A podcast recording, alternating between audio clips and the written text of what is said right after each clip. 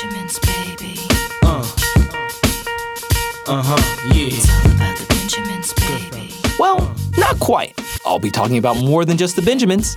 Welcome to Fintech Beat, where finance, technology, and policy come together. I'm your host, Chris Brummer, and the future of finance is now.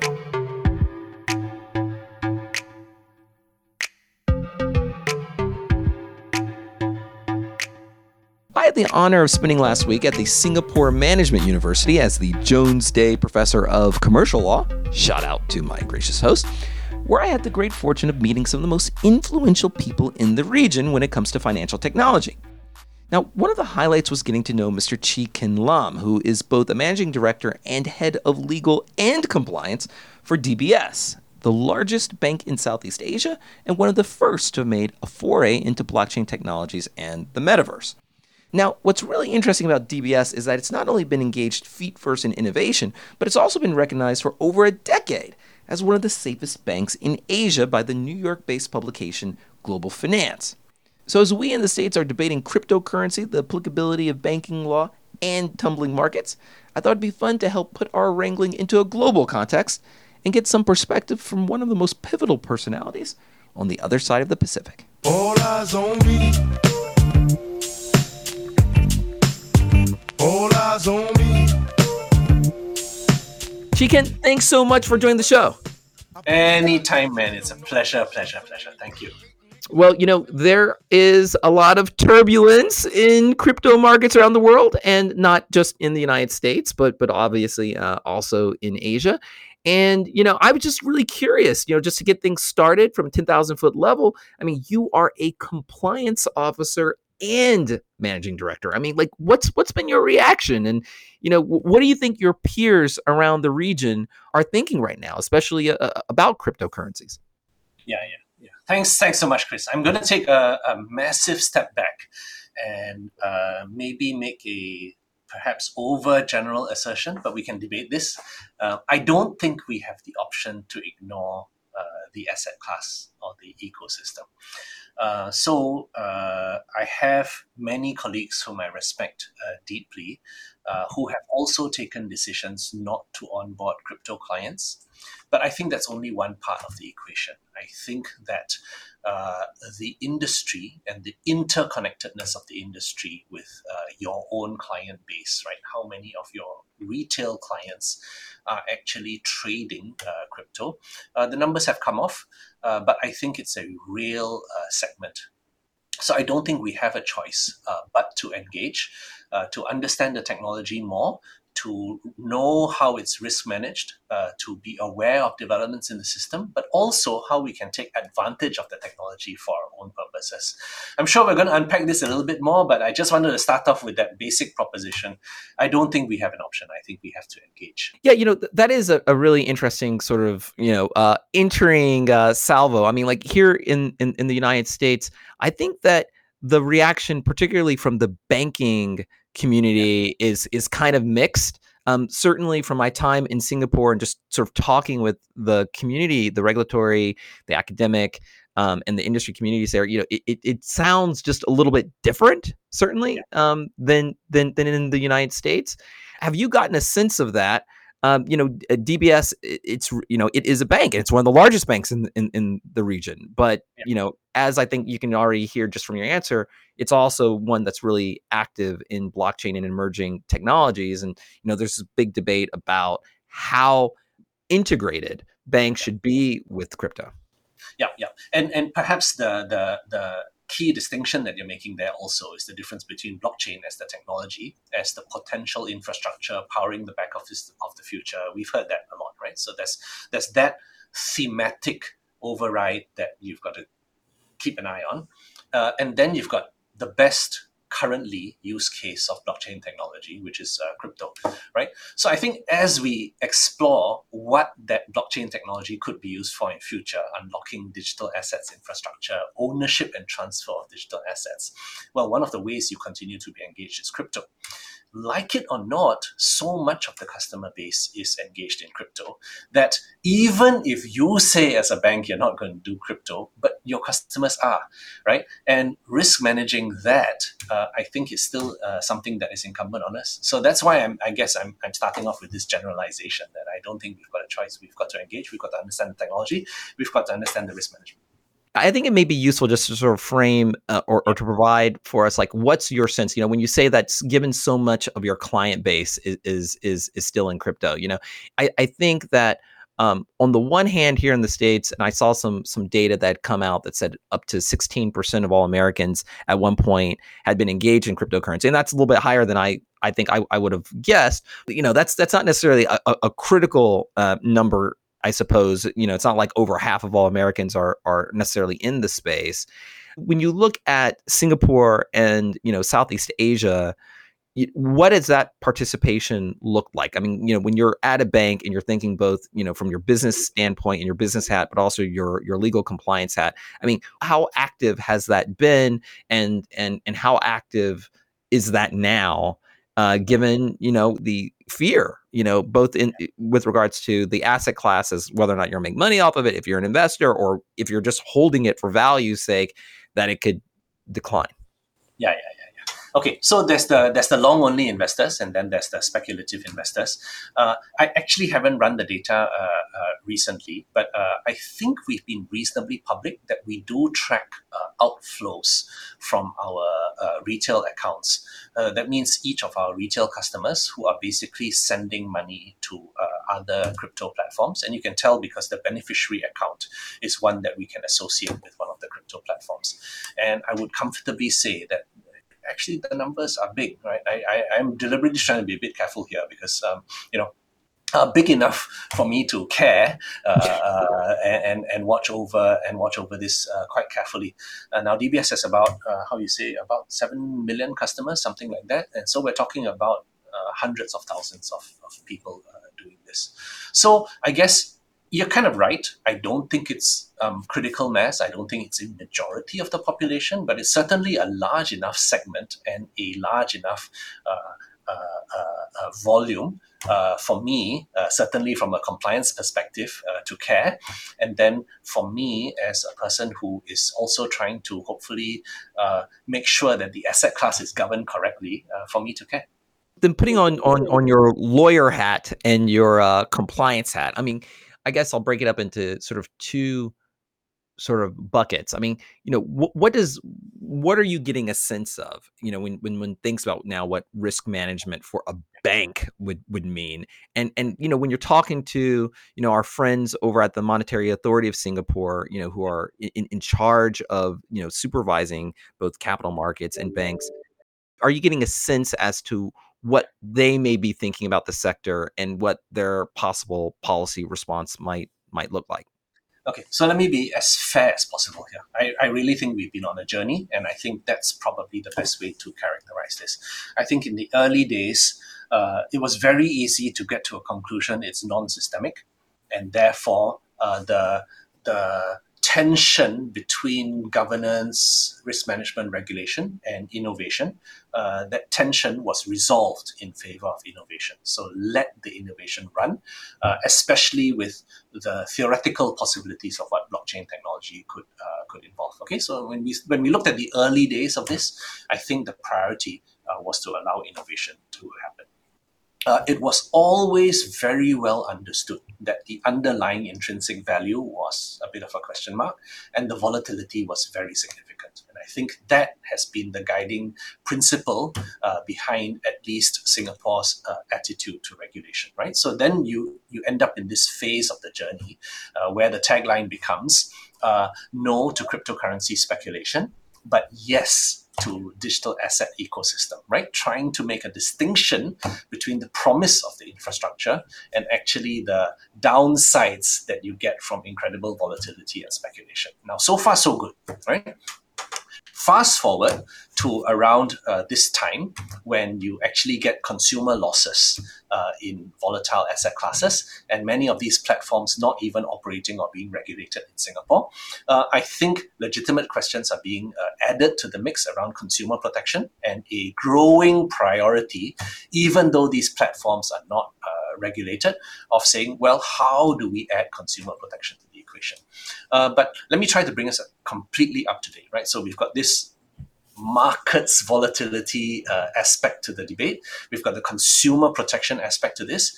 But I think we're fast discovering that there's a lot of very basic corporate governance and bog standard, I'd say bog standard risk management that perhaps we also need to bring into the sector. Basic disciplines like, checks and balances on individual authority, transparency, institutionalized structures like an independent risk management committee, an independent audit committee, liquidity risk management, market risk management. Again, I can go on and on and on about this, but I think this part of the conversation has been significantly amplified in my sense in the past 2 months or so. When you had talked about sort of distinguishing sort of let's for lack of a better word the speculative investment part from the technology stack, right? Like looking at the technology and then the speculative part, that is really noteworthy because doing that requires a certain degree of expertise and it requires a certain degree of sort of nuance and understanding and frankly just a willingness to invest time. I mean, like nuance. While a feature of financial regulation, it does require resources and again, really kicking the tires. When you look around the world, are there any jurisdictions, any countries that you think have better or more comprehensive strategies for crypto?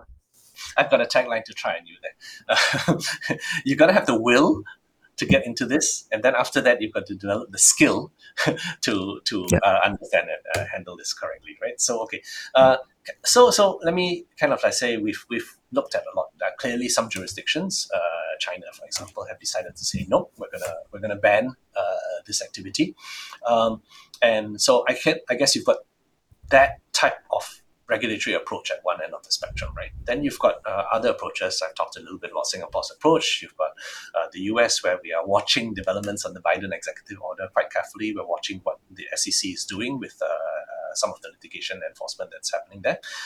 And then we've got Europe. Europe has got MiCA, which will probably be legislated next year. And then I think if I gather all those approaches and I kind of run through that list of things that I ran through, right? So market integrity, the characteristics, the volatility, making sure that the exchange trading is appropriate, customer protection, bog standard corporate governance and risk management, that kind of stuff. Honestly, I'd say right now MiCA has probably got, at least in terms of the subject matters that they've listed out, I think MiCA's probably got it probably most comprehensively thought through. As someone who's obviously really senior at a really sort of important bank, how much does that actually matter to you? Like, in other words, when you're doing your job, how important is it, that you sort of say, well, one jurisdiction, we'll take MiCA here, sort of has something, the other jurisdiction has a large market and, is still sort of developing their approach, and then you have another jurisdiction that's relatively in the neighborhood who's just decided that they're not going to get involved at all, and that being China. Like how much does that inform the regulatory model that you kind of incorporate in-house? I mean, DBS, you guys have at a minimum offices everywhere, maybe not subsidiaries. How does that impact your strategy? Yeah. Okay, so Chris, this is not an unusual problem. So it's not a problem that's unique to crypto. We see it all the time. We see it on data transfer.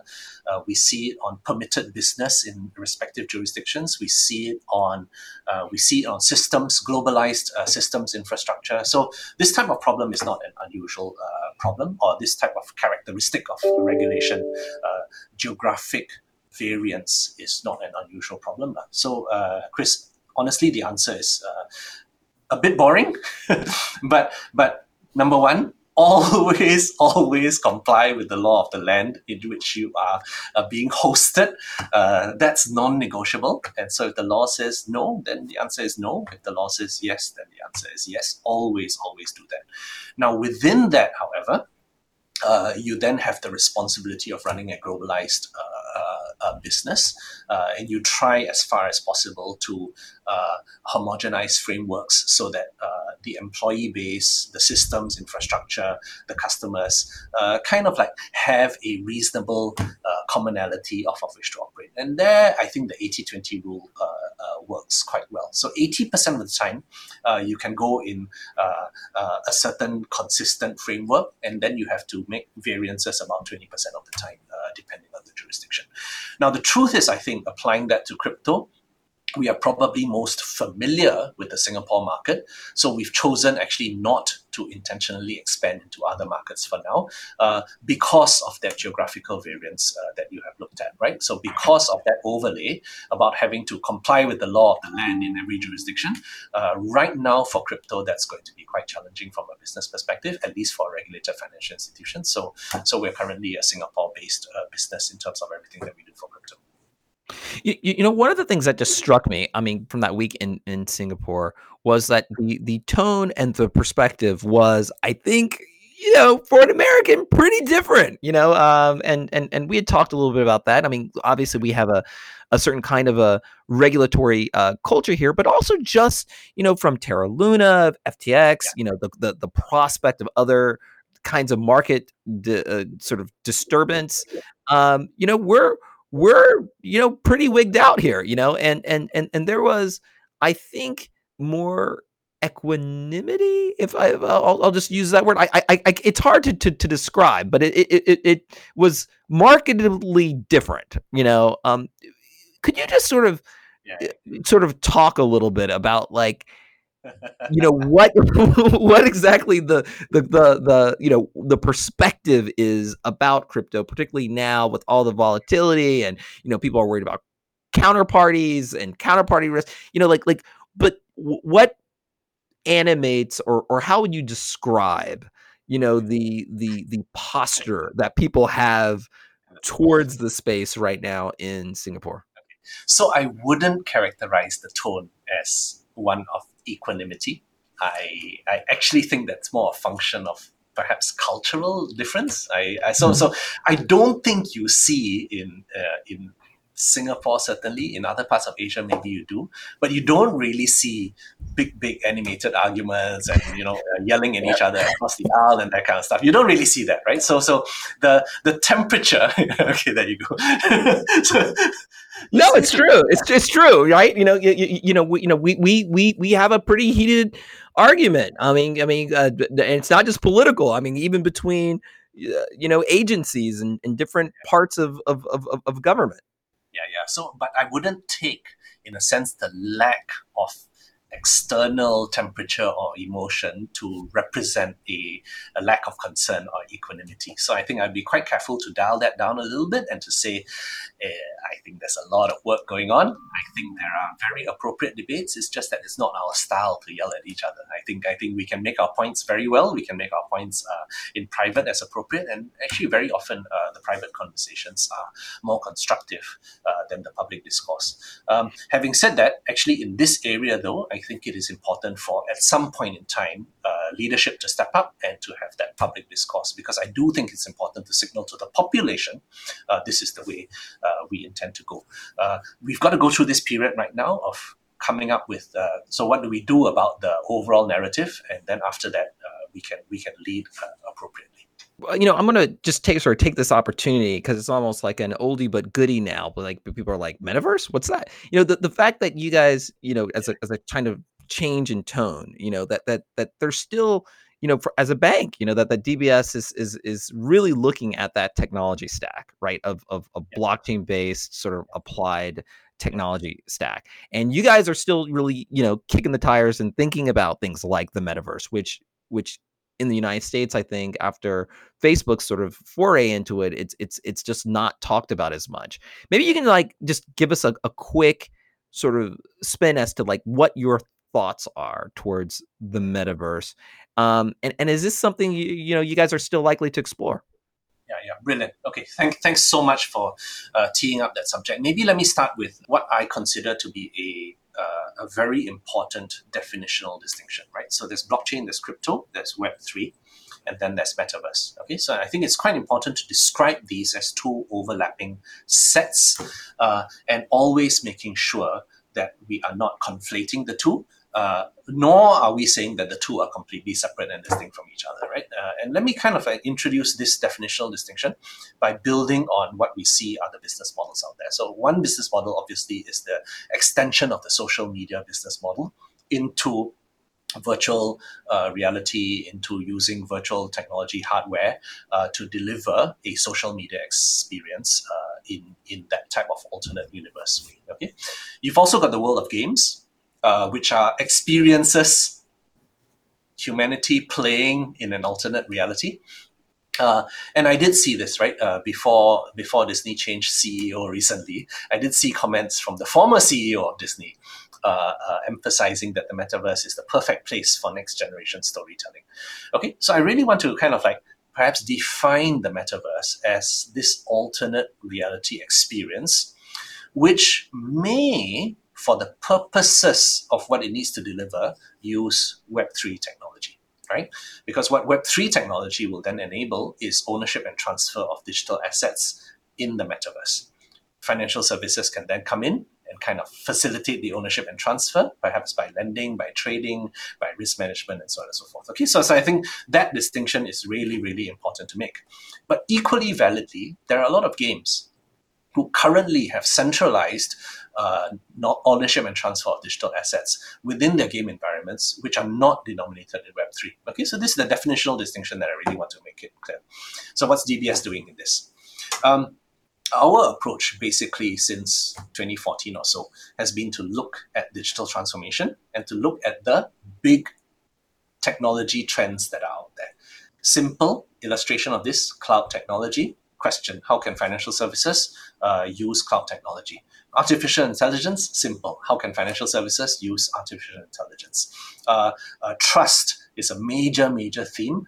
How can we develop, even as technology develops further, a position on responsible use of data, on how we maintain trust in a digitally transforming world, and so on. Okay, so two of the big themes that we spotted were blockchain and metaverse. Then you do maturity analysis and that kind of stuff. And the answer on blockchain was actually it's hitting an inflection point on maturity where we should start to play in this. Metaverse, it probably, for a reason that I'm going to come on to, probably hasn't hit that maturity inflection point yet. So build muscles, understand it, have the will to grasp what we're talking about here and start developing the skills that you'll need for the businesses that you'll be developing later. But one of the reasons why we say it's probably going to be a bit slower than expected is that right now the technology is not fully democratized. And by that, I mean delivered to your average customer at a price point of, let's say, $500 or $400. Right now, these rigs are expensive, the hardware is expensive, the bandwidth is expensive, not accessible to 8 billion customers in the world so far. Okay, so I hope that sets out, in a sense, both that definitional distinction, which I think is important, and also how DBS is looking at the metaverse. Yeah, I do have to say, it is so unusual and interesting, to see a legal and compliance guy for a major, bank with sort of an eye out as to the business side of things and what's interesting from a technology standpoint.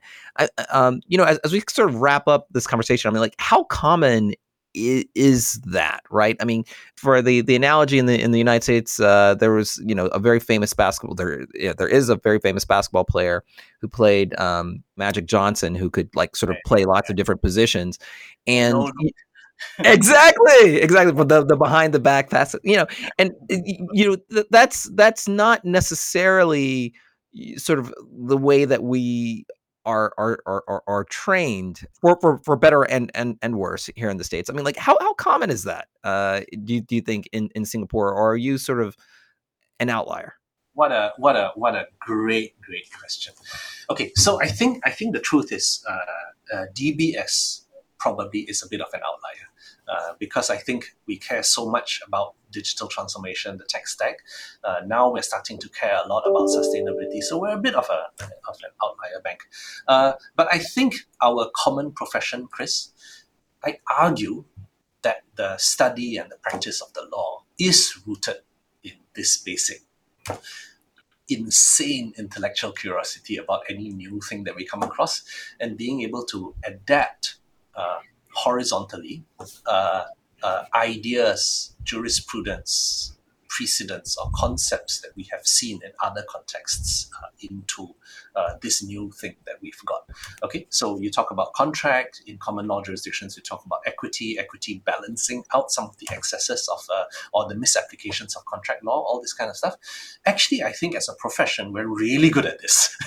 We're really good at connecting the dots and coming up with, in a sense, either a construct from the past that can be applied to a new thing, or to realize that the new thing needs a new system of law, and then to say, you know what, here are the gaps, here are the lacuna, here's the place for legislation. I think the profession's quite good at that.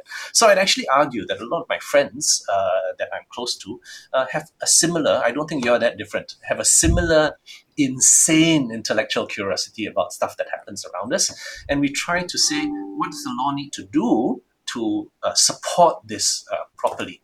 Yeah, my only desire is that we just do it faster. We don't let the technology and the business make the mistakes, that the law can work hand in hand with coming up with a proper use of technology and a responsible business in applying the technology.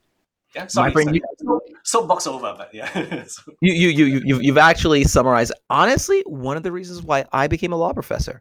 Chi Kin, thank you so very much for taking the time to join the show. We're going to have to do this again, but I really appreciate it, my friend. Yeah, Chris, it's an absolute pleasure. Thank you for having me on. Very grateful. As jurisdictions around the world grapple with not only the fallout of the collapse in crypto markets, but also the appropriate path when it comes to regulation, it is clear that there may be some divergence of opinion and problem solving. In the United States, we have our own special way of solving problems, one that both in tone, one-upmanship, and divisiveness can be a bit of an outlier from the rest of the world, which I think has both upsides and downs. On the one hand, it helps to ensure that our ideas are truly fleshed out and debated. But on the downside, few of our ideas ever make it into implementation, and that itself can create its own systemic risk and provide all the cover for incriminations and conspiracy theories when things go bad. In the end, it's my honest opinion that no one has a monopoly on good ideas or bad ideas, and any attempts to think so is pure hubris. So as Chi Kin points out, the question will be just what industry and regulators can do to together create a process for problem solving and problem preventing, one that gets us ahead of our problems and doesn't keep us 2 or 3 steps behind. How effectively they do so could well impact the future of the industry and financial markets. Thanks for listening. If you enjoyed the show, please be sure to subscribe on Apple, Spotify, or wherever you get your podcasts. And we'd love to get your feedback. If you'd like to get in touch, just hit me up at Chris Brummer DR. That's at ChrisBrummer DR. We'd love to hear from you.